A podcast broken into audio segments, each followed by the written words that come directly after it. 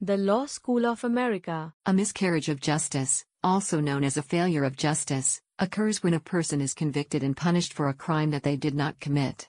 It is seldom used as a legal defense in criminal and deportation proceedings. The term also applies to errors in the other direction, errors of impunity, or to any clearly unjust outcome in any civil case. Every miscarriage of justice in turn is a manifest injustice.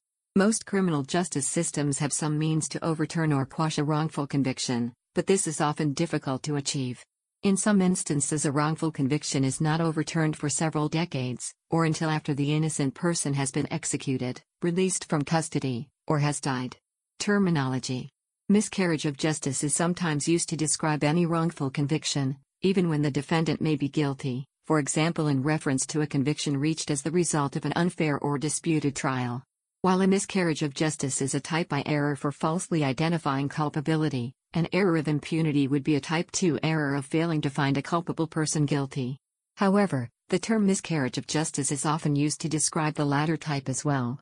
With capital punishment decreasing, the expression has acquired an extended meaning, namely any conviction for a crime not committed by the convicted person. The term travesty of justice is sometimes used for a gross, deliberate miscarriage of justice. Show trials, not in the sense of high publicity, but in the sense of lack of regard to the actual legal procedure and fairness, due to their character, often lead to such travesties. The Scandinavian languages, namely Danish, Norwegian, and Swedish, and Finnish, have a word, the Swedish variant of which is justismord, which literally translates as justice murder.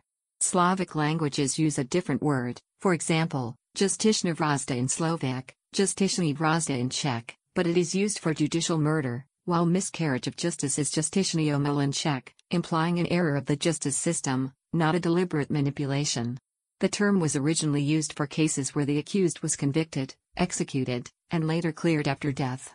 General issues The concept of miscarriage of justice has important implications for standard of review, in that an appellate court will often only exercise its discretion to correct a plain error when a miscarriage of justice, or manifest injustice, would otherwise occur. In recent years, DNA evidence has been used to clear many people falsely convicted. The risk of miscarriages of justice is often cited as a cause to eliminate the death penalty. When condemned persons are executed before they are determined to have been wrongly convicted, the effect of that miscarriage of justice is irreversible. Wrongly executed people nevertheless occasionally receive posthumous pardons, which essentially void the conviction, or have their convictions quashed. Even when a wrongly convicted person is not executed, years in prison can have a substantial, irreversible effect on the person and their family. The risk of miscarriage of justice is therefore also an argument against long sentences, like a life sentence, and cruel prison conditions. Causes of miscarriages of justice include plea bargains that offer incentives for the innocent to plead guilty, sometimes called an innocent prisoner's dilemma, confirmation bias on the part of investigators, withholding or destruction of evidence by police or prosecution, fabrication of evidence or outright perjury by police, see testilying, or prosecution witnesses, for example, Charles Randall Smith. Biased editing of evidence. Prejudice against the class of people to which the defendant belongs. Misidentification of the perpetrator by witnesses and or victims. Overestimation slash underestimation of the evidential value of expert testimony. Contaminated evidence. Faulty forensic tests. False confessions due to police pressure or psychological conditions. Misdirection of a jury by a judge during trial. Perjured evidence by the real guilty party or their accomplices, frame up. Perjured evidence by the alleged victim or their accomplices. Conspiracy between Court of Appeal judges and prosecutors to uphold conviction of the innocent. Fraudulent conduct by a judge, judicial misconduct. Rate of occurrence. Various studies estimate that in the United States, between 2.3 and 5% of all prisoners are innocent. A study looking at 1970s and 1980s convictions in Virginia and matching them to later DNA analysis estimated a higher rate of wrongful conviction, at 11.6% of such cases. One study estimated that up to 10,000 people may be wrongfully convicted of serious crimes in the United States each year. A 2014 study published in Proceedings of the National Academy of Sciences made a conservative estimate that 4.1% of inmates awaiting execution on death row in the United States are innocent, and that at least 340 innocent people may have been executed since 1973. According to Professor Boaz Sangero of the College of Law and Business in Ramat Gan, most wrongful convictions in Israel are for crimes less serious than major felonies such as rape and murder, as judicial systems are less careful in dealing with those cases. Consequences Wrongful convictions appear at first to be rightful arrests and subsequent convictions, and also include a public statement about a particular crime having occurred, as well as a particular individual or individuals having committed that crime. If the conviction turns out to be a miscarriage of justice, then one or both of these statements is ultimately deemed to be false. In cases where a large scale audience is unknowingly witness to a miscarriage of justice, the news consuming public may develop false beliefs about the nature of crime itself. It may also cause the public to falsely believe that certain types of crime exist, or that certain types of people tend to commit these crimes, or that certain crimes are more commonly prevalent than they actually are. Thus, wrongful convictions can ultimately mold a society's popular beliefs about crime. Because our understanding of crime is socially constructed, it has been shaped by many factors other than its actual occurrence. Mass media may also be faulted for distorting the public perception of crime by overrepresenting certain races and genders as criminals and victims, and for highlighting more sensational and invigorating types of crimes as being more newsworthy. The way the media presents crime related issues may have an influence not only on a society's fear of crime but also on its beliefs about the causes of criminal behavior and desirability of one or another approach to crime control. Ultimately, this may have a significant impact on critical public beliefs about emerging forms of crime such as cybercrime, global crime, and terrorism. There are unfavorable psychological effects, even in the absence of any public knowledge. In an experiment, participants significantly reduced their prosocial behavior after being wrongfully sanctioned. As a consequence, there were negative effects for the entire group. The extent of wrongful sanctions varies between societies. When a crime occurs and the wrong person is convicted for it, the actual perpetrator goes free and often goes on to commit additional crimes, including hundreds of cases of violent crime. A 2019 study estimated that the wrong person wrongful convictions that occur annually may lead to more than 41,000 additional crimes. Now a word from our sponsor, the Law School of America. By country United States. In June 2012, the National Registry of Exonerations, a joint project of the University of Michigan Law School and Northwestern University Pritzker School of Law, initially reported 873 individual exonerations in the U.S. from January 1989 through February 2012. The report called this number tiny in a country with 2.3 million people in prisons and jails, but asserted that there are far more false convictions than exonerations. By 2015, the number of individual exonerations was reported as 1,733, with 2015 having the highest annual number of exonerations since 1989.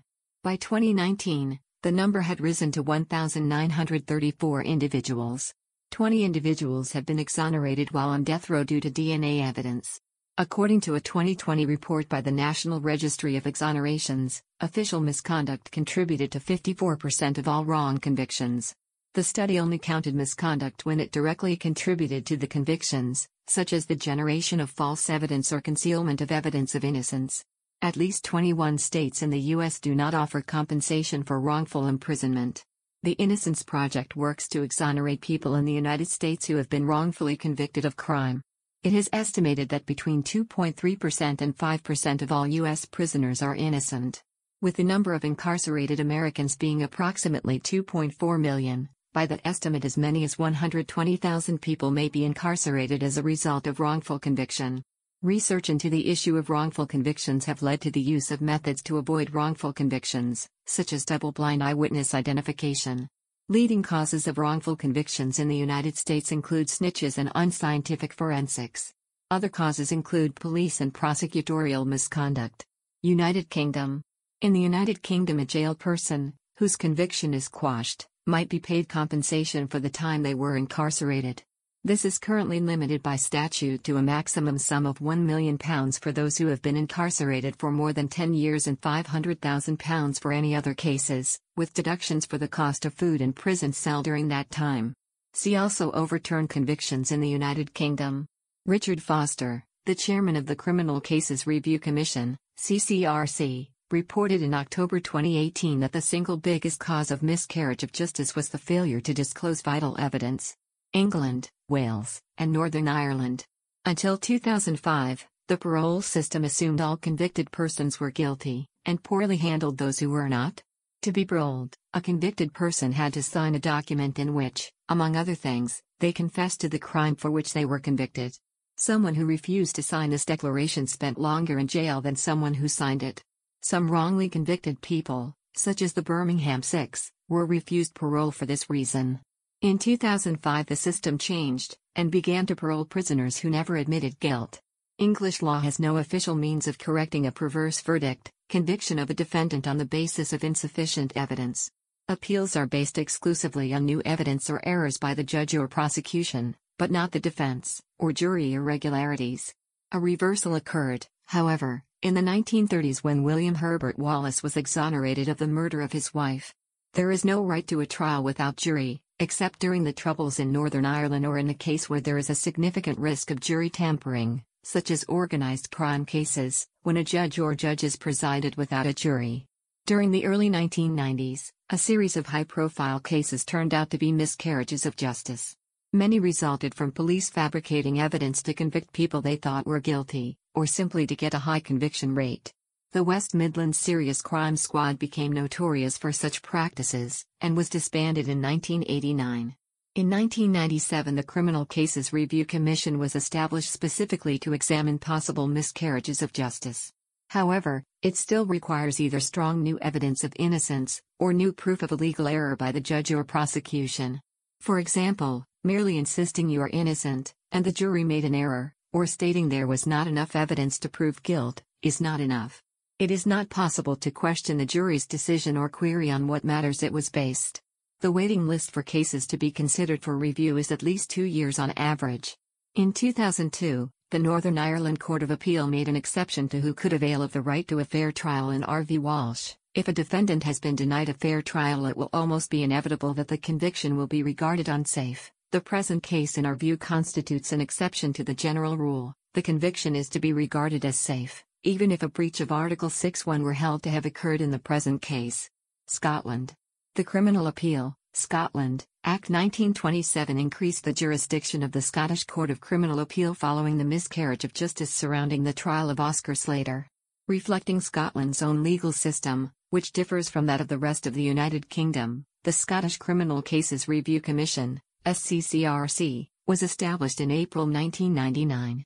All cases accepted by the SCCRC are subjected to a robust and thoroughly impartial review before a decision on whether or not to refer to the High Court of Justiciary is taken. China. A series of wrongful convictions uncovered in the 2010s has undermined public trust in the Chinese justice system. Netherlands.